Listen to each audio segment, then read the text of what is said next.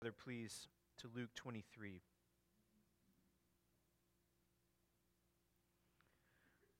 Taking a brief break from our teaching through the book of Ephesians to focus our attention this week in particular on the crucifixion of Jesus. Traditionally, this is Palm Sunday, as I mentioned earlier, where we remember Jesus' triumphal entry into the city of Jerusalem which was a bit of fool's gold, not for Jesus, but for those who heralded him as king, because only a few short days later he would be arrested.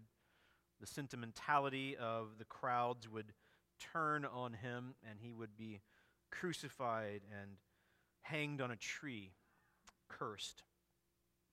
Of course, we know the rest of the story. He would not stay dead. The curse would be broken, and he would break it, for the Father would raise him in power from the dead, and he would conquer sin, evil, and death. We will talk much more about that next week from Luke chapter 24. But today we will focus our attention on Luke chapter 23. I'm going to read the chapter in its entirety.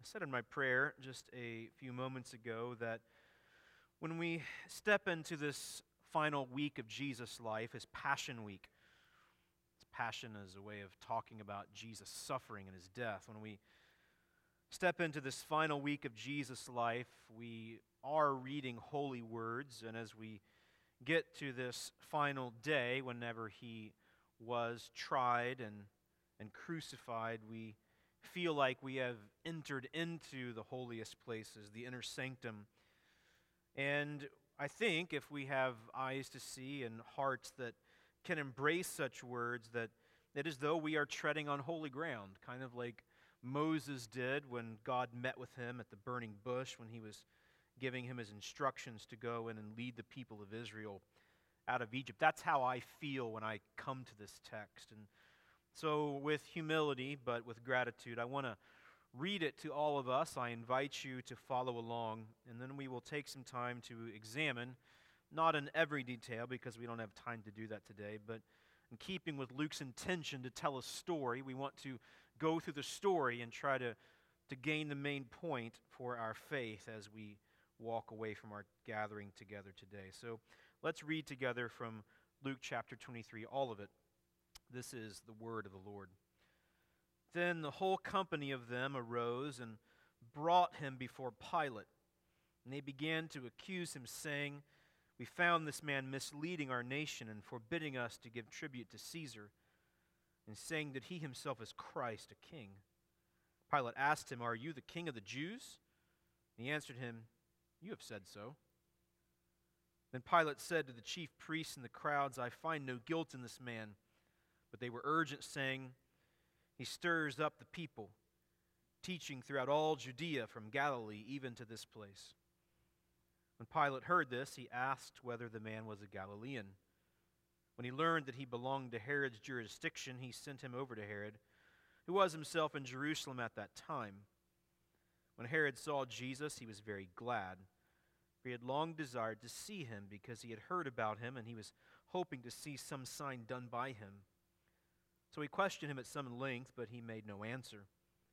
Chief priests and the scribes stood by, vehemently accusing him, and Herod, with his soldiers, treated him with contempt and mocked him. And arraying him in splendid clothing, he sent him back to Pilate. And Herod and Pilate became friends with each other that very day, for before this they had been at enmity with each other.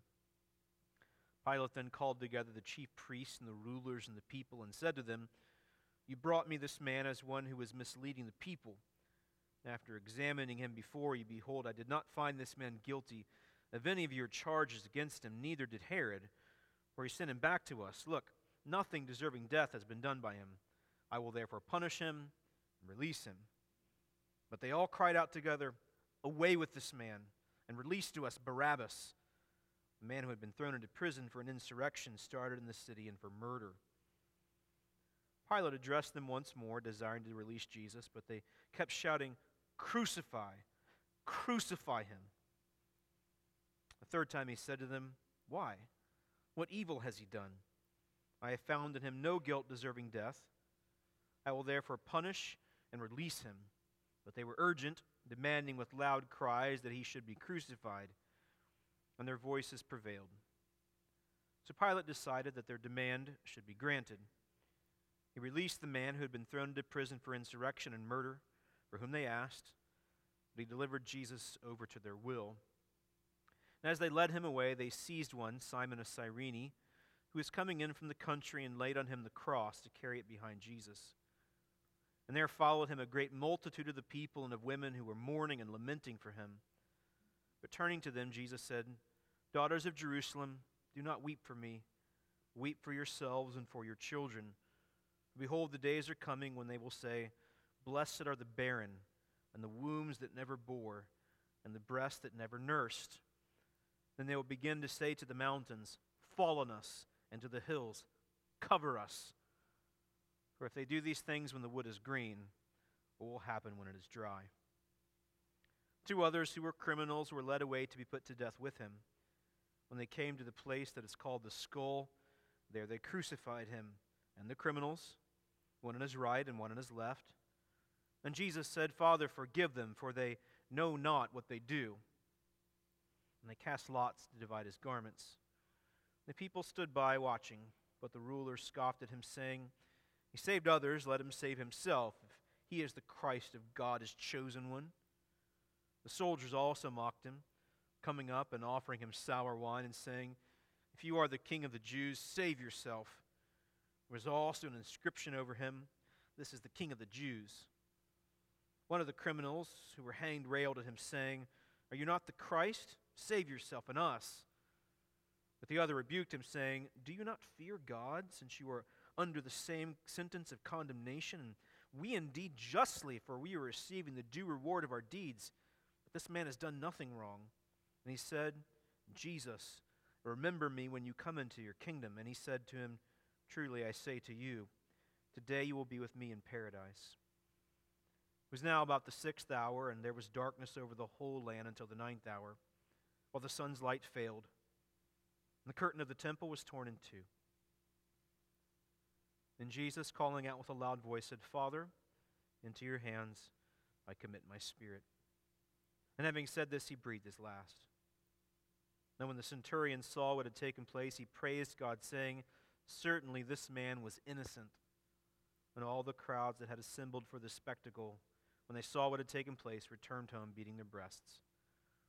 And all his acquaintances and the women who had followed him from Galilee stood at a distance, watching these things. Now there was a man named Joseph from the Jewish town of Arimathea, who was a member of the council, a good and righteous man, who had not consented to their decision and action. He was looking for the kingdom of God. This man went to Pilate and asked for the body of Jesus. He took it down and wrapped it in a linen shroud and laid him in a tomb cut in stone where no one had ever been laid. It was the day of preparation, the Sabbath was beginning. The women who had come with him from Galilee followed and saw the tomb and how his body was laid. And they returned and prepared spices and ointments. On the Sabbath they rested according to the commandment. May God bless to us the reading of his holy word.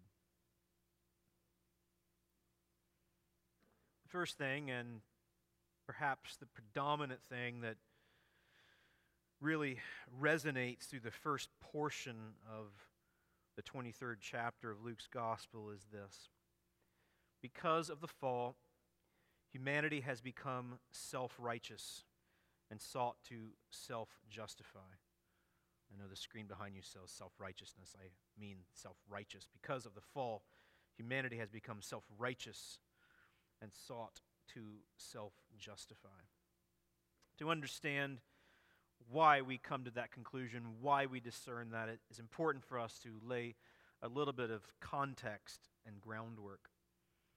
Very briefly, as you go back to the fall, to the original sin of humanity, we find that Satan, the great opposer of God, tempted Adam and Eve with essentially self deification. They could be gods like the one true God. They, they could self determine how they would live, and they could find pleasure by themselves, or perhaps even worse, in themselves.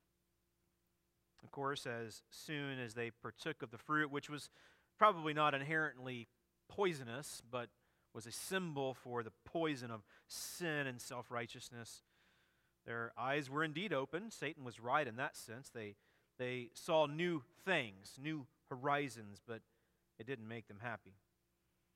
They immediately fell from grace and they were separated from their Creator. Joy was lost, peace and harmony had been abandoned. But God didn't leave things this way. He came to the people seeking after them, searching for them, as was his custom.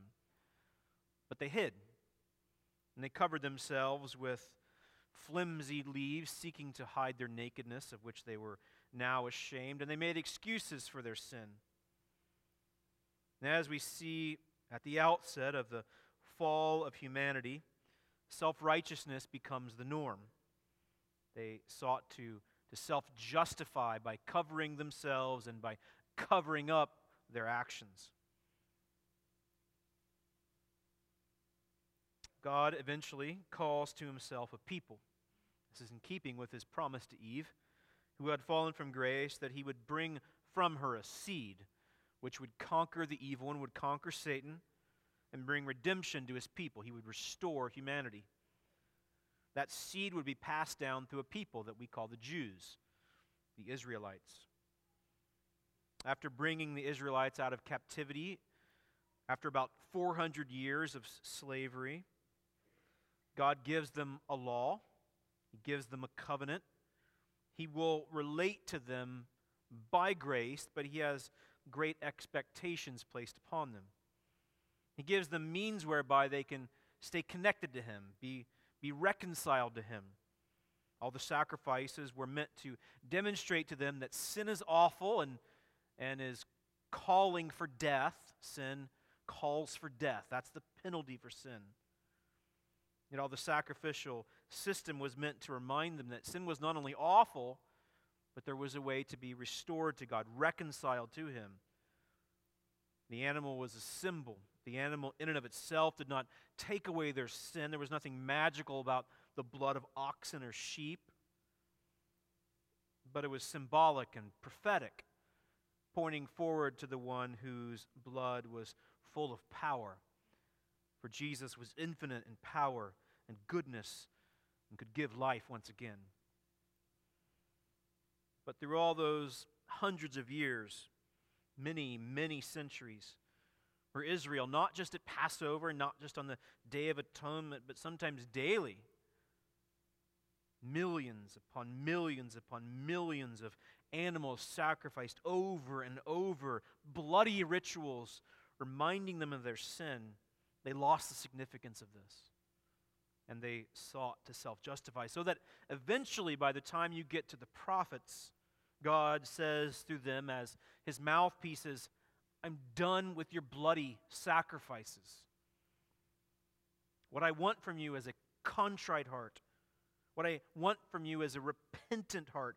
What I want from you is your heart.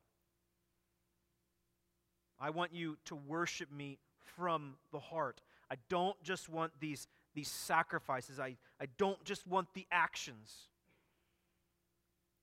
And so, as you see from the first sin in the garden onward, humanity seeks to self justify.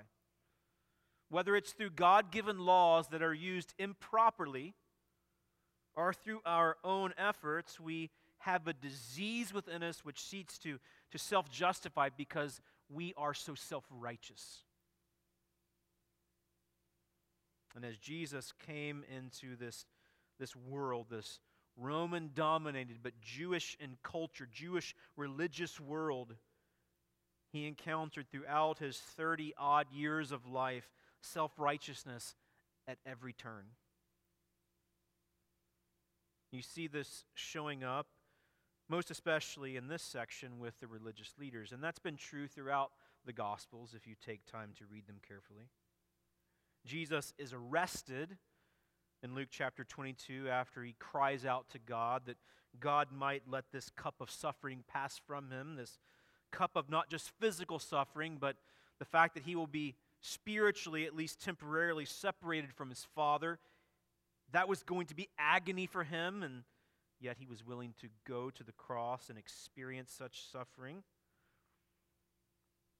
One of his close friends, Judas, betrays him to the Jewish officials. He is arrested and, at the end of chapter 22, taken to their council where they try him and find him guilty. And now, at the beginning of chapter 23, they take him to the Roman officials because they don't have authority to put anyone to death. They can't lay down a sentence of capital punishment. That is under Roman jurisdiction. And so they bring him to Pilate. But they do so with accusations. They don't just let Pilate ask the questions. They appeal to Pilate in such a way that he will lay down the sentence that they want. And so they say that Jesus is, is trying to stand against the Roman government. As you see in verse 2, he is supposedly forbidding them to give tribute to Caesar. That is not true at all. Jesus had said formerly that it was appropriate to give tribute to Romans as long as God was supreme, to render to Caesar the things that are Caesar's, but to God the things that are God's. There is a higher authority above all, but Jesus never said that we shouldn't give respect to the state. So the Jews, the Jewish officials here in this case, are bringing a, a half truth, which is a full lie. And they are self justifying in the commission of this lie to get what they want. Furthermore, they are saying here that Jesus is going to lead an insurrection, implying that Jesus is going to try to rid the Jewish people of Caesar's good graces. Now, the Jewish officials hated Caesar, they hated Rome. But they knew that if they could appeal to Pilate at the point of harmony and peace, that they could convince him that Jesus was going to lead some kind of rebellion and create problems in this portion of the Roman Empire, that perhaps Pilate would do the easy thing and put him down so that an insurrection could not be led. Now, none of these things are true. But it's a demonstration that when we are so self righteous, we can justify the most sinful things. And though we will take a few moments to look at a few other responses to Jesus here in Luke chapter 23, the Jewish officials perhaps are the darkest and most evil in their response to Jesus. Why is that? Because, frankly, he came and he threatened what they loved the most. Now, probably without exception, those who made up this, this council of the Jews, these these Jewish officials. Probably without exception, they were wealthy. Their, their position afforded them wealth. Their position afforded them the ability to, to live above everybody else around them. And as we know, as 21st century Westerners, wealth is intoxicating. But I think perhaps even more than this, their power and the esteem in which they were held by the people in the land was far more intoxicating. Some of us, by our own experience, or perhaps with those we love, know those that have been addicted to alcohol, illicit narcotics, or other things. And we have seen people, or perhaps again, felt it ourselves, the grip of such things over us. Over time, we develop an insatiable desire for such things to the point that we must have them. We must get our next fix. And when the effects of the fix wear off, our hearts, our minds are drawn only toward the next one. And so we are controlled mentally and eventually physiologically by such substances. But in the interval between fixes, there is a loathing, a self loathing, because we know that how foolish it is to, to approach such things as though they can make us happy. They can't, they never deliver. And over time, to quiet the voices of anxiety or struggle or sadness or self loathing, we return again. And thus the horrible cycle continues between temporary satisfaction and self loathing. Self righteousness is like that, but worse. Because eventually, if one is self righteous long enough, if one has self justified long enough, the cycle becomes absent often of self loathing. The Jewish officials were like this. It was much worse than any illicit drug or alcohol or any other substance because they convinced themselves that they were the most righteous. Despite the fact that their wealth and their position was intoxicating, the fact that they were adored, the fact that they were looked up to, and perhaps even more substantively, existentially, down inside of them, they felt really good about themselves. They had quieted the voices of a, of a, of a tender conscience. They, they no longer even recognized when they did bad things. They had convinced themselves that they had that managed sinfulness. And so they went from fix to fix, from, from deed to deed, from moment of adoration to moment of adoration from the crowds. And in the meantime, they patted each other in the back, congratulated each other that they had become so self righteous, that they had achieved such spiritual nirvana, so to speak. And that is intoxicating.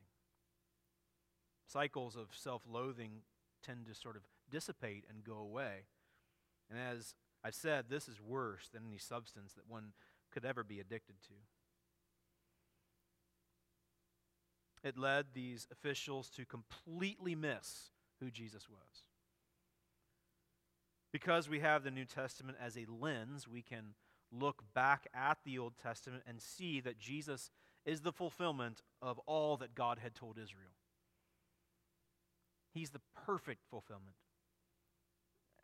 He's exactly what God foretold. And how is it that the ones who knew God's word the best? It is likely that the Jewish council would have had the entire Old Testament memorized by heart. You could have said to them, What did the prophet Habakkuk say? Which, frankly, that's hard for us. We can barely even find Habakkuk, right, in our Old Testaments. And they could have told you. They could have said, What was the high priest to do on the Day of Atonement? And they could have rattled it off. You could have asked them, What did David say in his various Psalms? And, and what was the occasion upon which David wrote these Psalms? And they could have told you. And yet, when the Christ, the Messiah, the anointed one of God came, they missed it entirely. And there's, there's no other way to, to to understand this. There's no other way to, to, to see how this could be, to even conceive how this could be possible, except for the blinding and intoxicating effects of self righteousness. And Jesus came threatening that.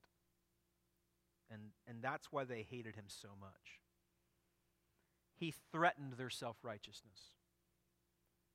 He called them serpents.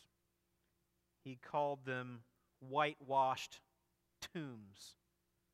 He called them blind leaders. Jesus taught that the last shall be first and the first shall be last, that the only way to live is to die. That heartless acts of, of suffering in front of people, like, like fasting, like the giving of alms to the poor, that when you do that for the wrong reasons, you've lost your reward. Jesus' words were like a, a sharp blade that pierced to the very core of their soul. In a sense, they were throwing a horrible adult fit here at the end of Jesus' life. Justifying murder, justifying deceit, and rejecting the very one who had come to give them life.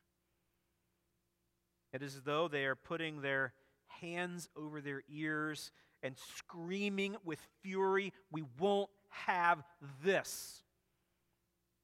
That though Jesus came speaking with great authority, was able to perform signs that only God could have done, that that was not enough to turn them away from the intoxicating effects of their self righteousness. And therefore, here at the end, they seek to self justify because of their self righteousness.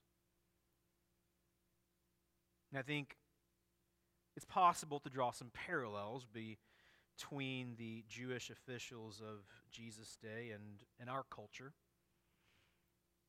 I still think that around 70% of our nation self identifies as evangelical.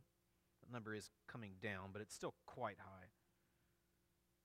If you use other qualifiers for that, those who have experienced some sort of born again experience, a conversion experience, who see Jesus as the exclusive way to God, who are faithful, regular church attenders and worshipers, that number comes way, way down.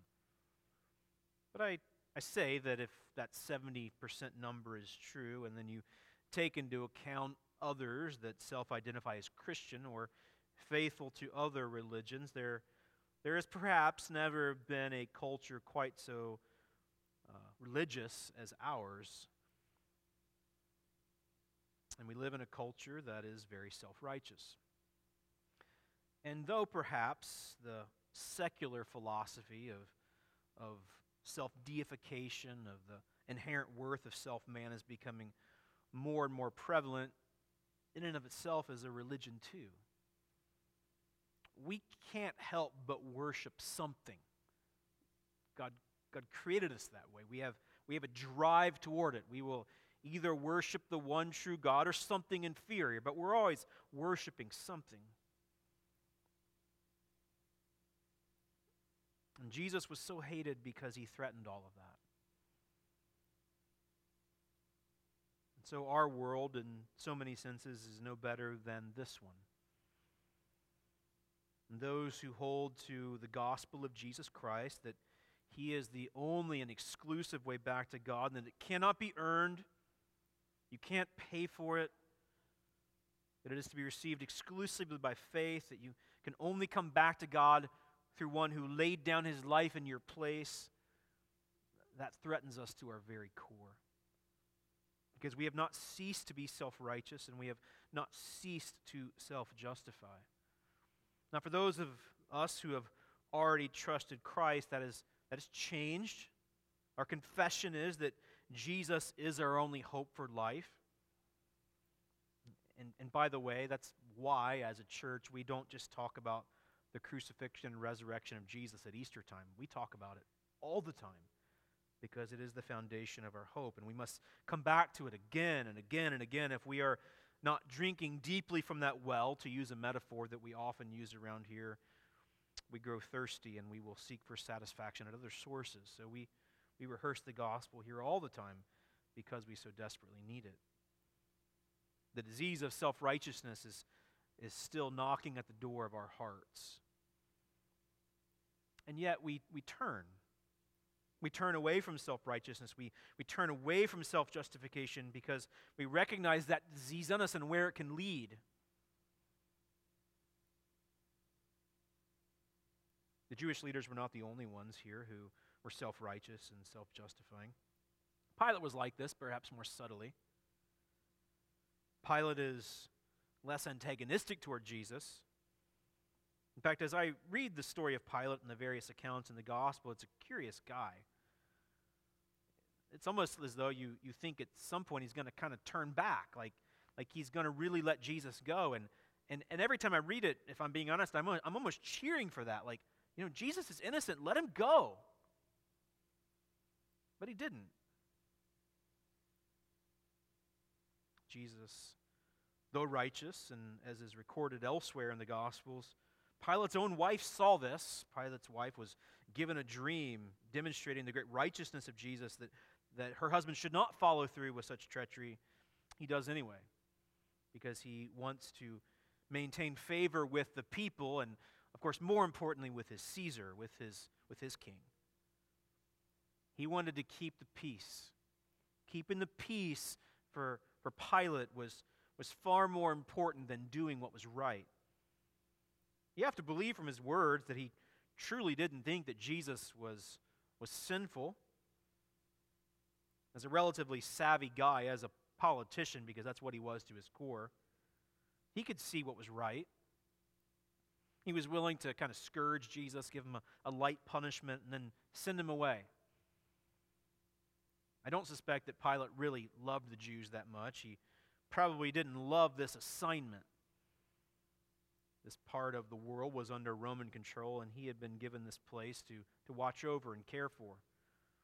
The primary thing that he was supposed to do was to exact taxes, make money for his king, and just keep the people at peace. Herod was not willing to, to do what was right because he loved what came to him, what accrued to him if he did what his king wanted him to do. And, and there and again, Pilate is, is worshiping a false God. What he could gain from such horrible actions. And like the Jewish officials, we find ourselves here once again, the mirror of the word is put in front of us, where because of our self righteousness, we, we justify things that we know aren't right to get what we want, that, that fix that will satisfy us. The other person who had some measure of authority here was Herod. Herod was a regional king. He was in Jerusalem for the Passover, like, like Pilate would have been. He didn't have any jurisdiction specifically in Judah, though, in Judea. He was basically just a puppet king. Pilate sends him, Jesus, to Herod, though, because Herod was far more acquainted with Jewish customs. Herod was, was sort of excited to see Jesus because Jesus was sort of an oddity to him. He had heard about Jesus. He had heard that Jesus could do magical things, that he could do tricks. And kind of like a carnival sideshow, he hoped that Jesus would come do that for him. Kind of be like a, a court jester and give him some brief happiness, thrill him for a few moments. Jesus wouldn't even speak to Herod here. Jesus wouldn't even answer him. And Herod, with great fury, for Herod loved himself very much, allows his soldiers to mock Jesus, much like the Roman soldiers would do later in the chapter, and treat him better than they knew in a sense, because they do array him in splendor like a king. But it's not because they see him as their king. It's not because they submit to him as their king. It's because they're mocking him, the one who made them, the one who, in just a few moments, really would go and, and die for them. We find the crowds following along with the Jewish officials. You see this in verse 4. You find it again in verses 18 through 20. The crowds now are, are brought into this plan of the Jewish officials to lead Pilate to to lead Jesus to death. They show themselves to be fickle. They live by fear rather than by faith. Later on, you will find two criminals that Jesus is crucified with. One, of course, will place his faith in Jesus, but one won't, mocking Jesus to the very end, showing his great evil. It's fitting, it's keeping and keeping with Jesus' mission that he would be crucified with sinners. Jesus, of course, didn't deserve to be crucified at all, but by being placed in the middle of two sinners, we see the great juxtaposition of sin and righteousness in our world one turning to Jesus and, and one not, one to the very end maintaining his hatred and anger, not really debating the fact that he was evil, but not caring. And Perhaps that's where sin ultimately leads to, where you stop self justifying and you just don't care anymore. That, that, is, that is satanic. But of course, that's what's been going on here in this section. Satan has been very involved in all of this. Satan himself entered into Judas that Jesus might be betrayed. Jesus tells Peter that Satan desires to sift him like wheat, but Jesus had prayed for him, and then Peter does deny Jesus. He was sifted in a sense, though restored later. Satan is glorying in all of this. He's glorying in the self righteousness of the Jewish leaders, and the self promotion of Pilate, and the fear of the Jewish crowds, and the abandonment over to sin and hedonism of this one criminal. Darkness is prevailing. And that is why, from noon, the sixth hour, in verse 44, to 3 p.m., the ninth hour, the whole land becomes dark. Satan seems to be having sway. The Son of God is bearing the sins of humanity. And it looks as though evil will conquer. And herein again, we, we feel this as Christians.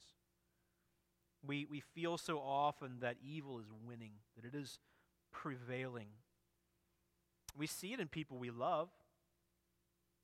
Sometimes those closest to us, if, if not at least those around us, coworkers and neighbors. It troubles us to see people who are so self righteous, who justify sin so, so often, so regularly, so naturally. And we feel it in ourselves too. We, we feel the darkness still within. For though the power and penalty of sin have been broken over those who belong to Christ, though we've been given a new nature, yet we, we still feel the pinch of darkness. We, we feel it sting. We feel our own tendency toward self righteousness and self justification. But what was the purpose of Jesus coming? What's the culmination of his coming? It's the fact that he came to take our place, the righteous for the unrighteous, and restore us to God. All the categories of people that we have talked about today, whether they are inherently self justifiers, they're religious leaders, or they're seeking to self promote like Pilate, whether they are fearful like the crowds, or whether they are just abandoned over to darkness like the criminal. They can all be placed under the umbrella term self righteous, and therefore unrighteous. But Jesus came, the only righteous man that had ever lived, to take the place of the unrighteous. And this is the heart of the gospel that Jesus became a substitute. He, he stood in our place. In our place, condemned, he stood.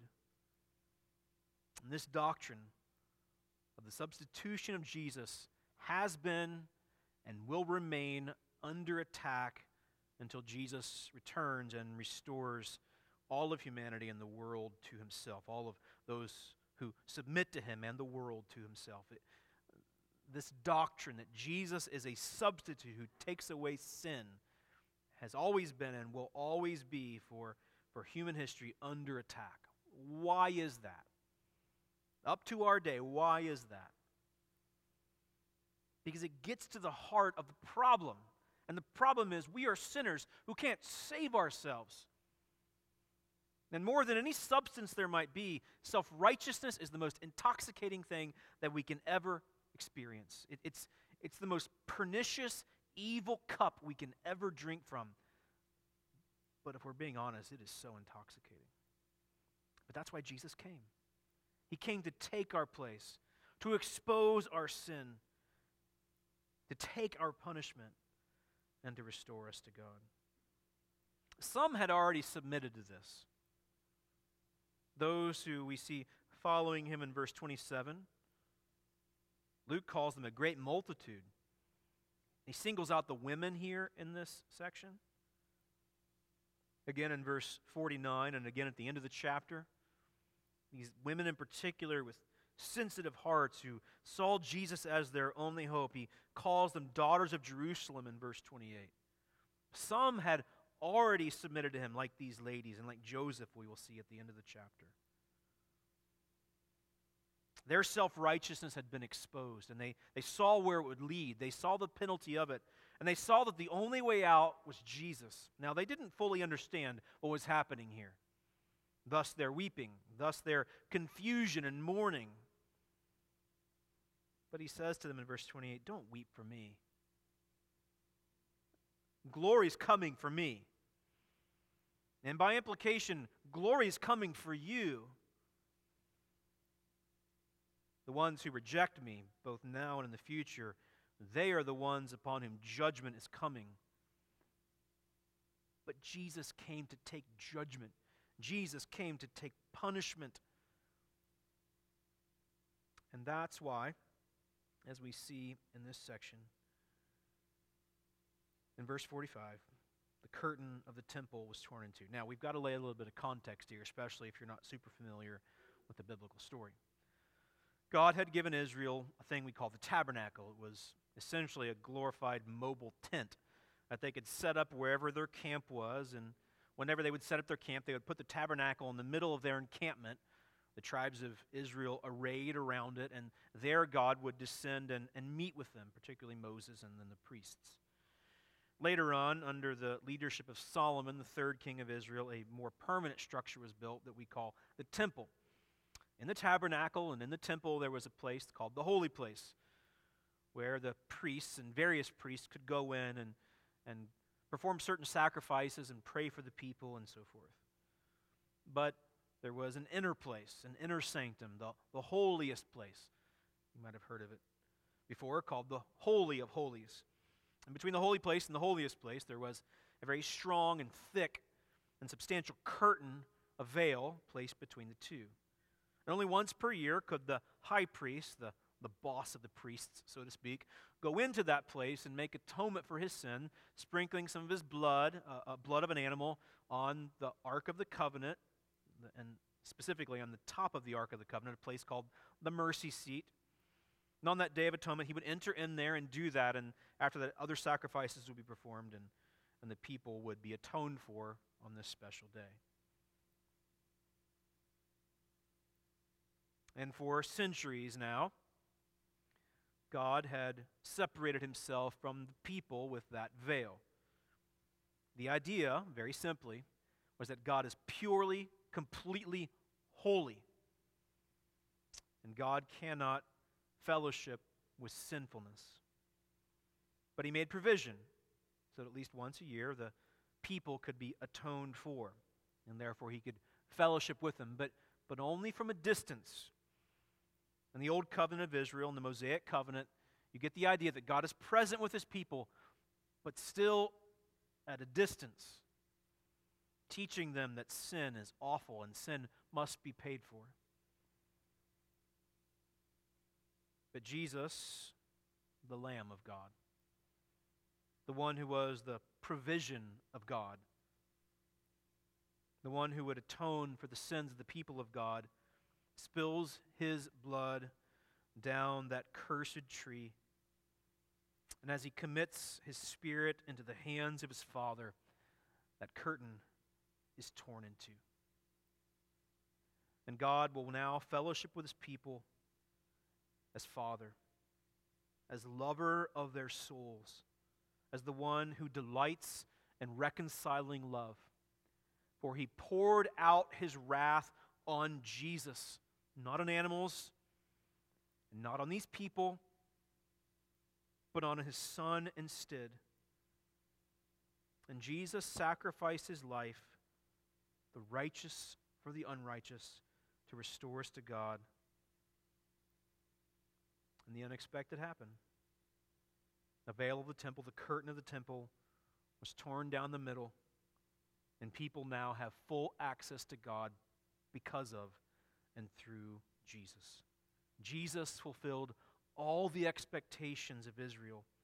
And Jesus is still, my friends, the hope of the world, the one who can restore the unrighteous, the self righteous, the self justifiers, those who seek pleasure and favor and position, those who abandon themselves over to evil, those who live in fear. Jesus is the only way, He's the only one who can heal us and bring us back to God. Where self righteousness seen to be folly, where self promotion will never satisfy, where fear will not overtake us, and abandonment over to hedonistic living, to, to sinful abandonment, we know is folly and can't satisfy. Jesus is the one who restores us to the original design. He is the one who restores the image of God in us. He is the one who redeems and reconciles and atones for. Jesus is the only one. It could have been no other way. God's wrath had to be appeased. He would not have been just had he not punished sin.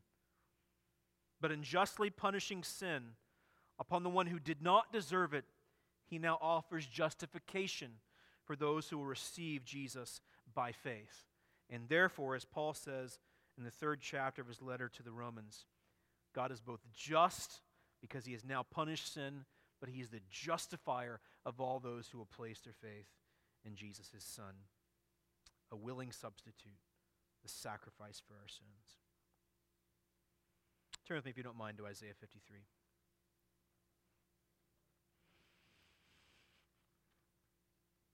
If you don't have a plan for some deliberate, deliberate private or family worship in the coming week, I invite you to privately or with your family take time to ponder and consider the claims of Isaiah and Isaiah 53. The prophet says in verse 1 Who has believed what they heard from us, and to whom has the arm of the Lord been revealed? For he grew up before him like a young plant and like a root out of dry ground. He had no form or majesty that we should look at him, and no beauty that we should desire him. He was despised and rejected by men, a man of sorrows and acquainted with grief. As one from men hide their faces, he was despised. We esteemed him not. Surely he has borne our griefs and carried our sorrows, yet we esteemed him stricken, smitten by God, and afflicted. But he was wounded for our transgressions, he was crushed for our iniquities. Upon him was the chastisement that brought us peace, and with his stripes we are healed. All we like sheep have gone astray. We have turned every one to his own way, and the Lord has laid on him the iniquity of us all. The Jewish officials missed this. Pilate didn't know it and didn't care. Crowds dismissed it. The criminal crucified by Jesus didn't care. So, whether you dismiss it or whether you don't care, the truth is still there. Jesus came under the plan of God, providentially, at the perfect time, to offer himself to all who will believe. And so I say to you today, today may be the day of salvation for you. Do not harden your hearts, but instead call upon him who alone can save you, the one who took your place, the righteous for the unrighteous. And, brothers and sisters, it's free. You cannot earn it. Jesus suffered for you. And despite the fact that self righteousness is so incredibly intoxicating, far more than you know, perhaps far more than you've ever put your finger on, it, it's easy to see people addicted to narcotics or alcohol or other substances and, and see that as great folly. It, it has led them to, to horrible living, to, to sadness and sorrow. It's much harder to look inside and to see the intoxicating things that, that call for our attention, that, that, like idols, clamor for our affections. But if you have not yet placed your faith in Jesus, if you have lived under the intoxicating effects of self righteousness, you know and I know that it is not leading you anywhere happy. Your joy is not full. But Jesus came to restore you to full joy to fellowship with the one who made you, the one with whom you can live for eternity, who will satisfy you now and for forever. You have full access to him through Jesus. And so I call on you today to receive Jesus by faith. Turn with me, if you don't mind, to Hebrews chapter 9.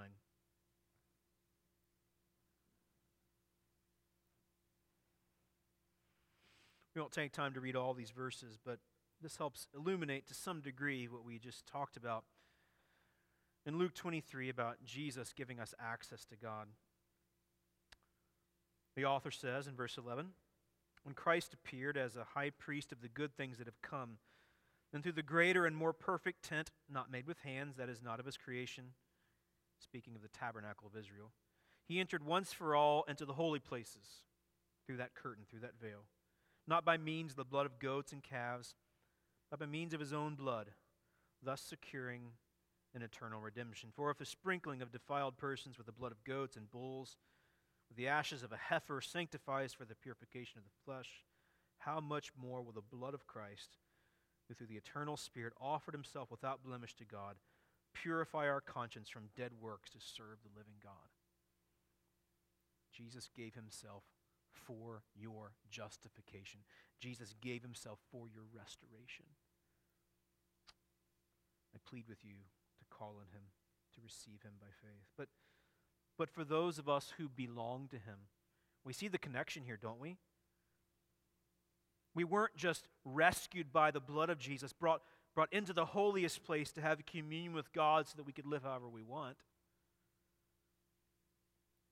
Jesus has brought us back into communion with God that we might live for the glory of God, which is also the path of happiness and peace. Because of the fall, humanity has become self righteous and sought to self justify. But Jesus came to take our place, the righteous for the unrighteous, and restore us to God. What are some implications as we walk away? First, we must be careful to discern our inevitable tendency toward self righteousness and self justification. The regular application of the gospel is the only antidote. Just as the evil one, the opposer of God, Satan, sought to destroy Jesus and his followers, he does the same today, appealing to us at the point of self righteousness. Even those of us who have placed our faith in Jesus, the remnants of that disease still echo in our ears and our hearts. We must be careful to identify these tendencies and instead apply the gospel to our hearts each and every day. What do you glory in? When the chips are down and you find your reputation on the line, when, when your very existence is threatened money, job, position, reputation where does your mind turn? Does it turn to your full bank account? Does it turn to the job that you hold? Does it turn to the people who esteem you highly? We will know that we are fighting the fight of, of self righteousness. We're, we're fighting against that tendency. That whenever the chips are down and, and the dearest things in our lives are threatened, that our hearts and our minds turn first to our position in Jesus. That's when we know that we have really gotten the gospel. And that does not come easy. It comes through a lifetime of regular application of the gospel. That means practically when somebody comes to you and, and perhaps tells you of something that they're concerned about in your life, that you don't turn first toward all the good things you do, you turn first to Jesus who gave himself for you.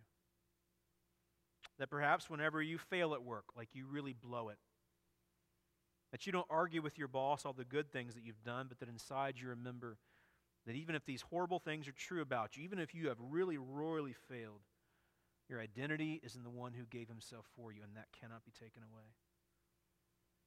That you recognize on your hard days when you failed as a husband, as a wife, as a parent, as a pastor, that your first tendency is not to rehearse all the good things you've done to counterbalance your failures, but to Jesus who has covered your failures. How do you do that? You apply the gospel to your heart regularly, not just once a week, for most of us, not just once a day, but over and over again. My righteousness exists in the one who gave himself for me, the righteous for the unrighteous. He is my only hope. And lastly, for today, we must commit ourselves collectively to growth in faith and good deeds in keeping with Christ's mission of redemption and restoration.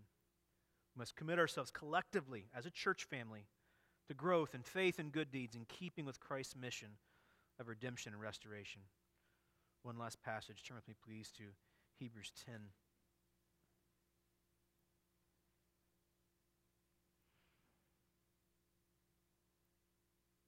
Therefore, brothers, verse 19, since we have confidence to enter the holy places by the blood of Jesus, by the new and living way that he opened for us through the curtain, that is, through his flesh. And since we have a great high priest over the house of God, let us draw near with a true heart and full assurance of faith, with our hearts sprinkled clean from an evil conscience and our bodies washed with pure water. Let us hold fast the confession of our hope without wavering, for he who promises faithful. And let us consider how to stir up one another to love and good works, not neglecting to meet together, as is the habit of some, but encouraging one another, and all the more as you see the day drawing near. Again, this connection between what Jesus has done for us and what he calls us to. Let us, as a response to what Jesus has done for us on the cross, collectively, as his people, pursue together good works for the glory of God in keeping with what he has done for us. Let's stand and let's pray.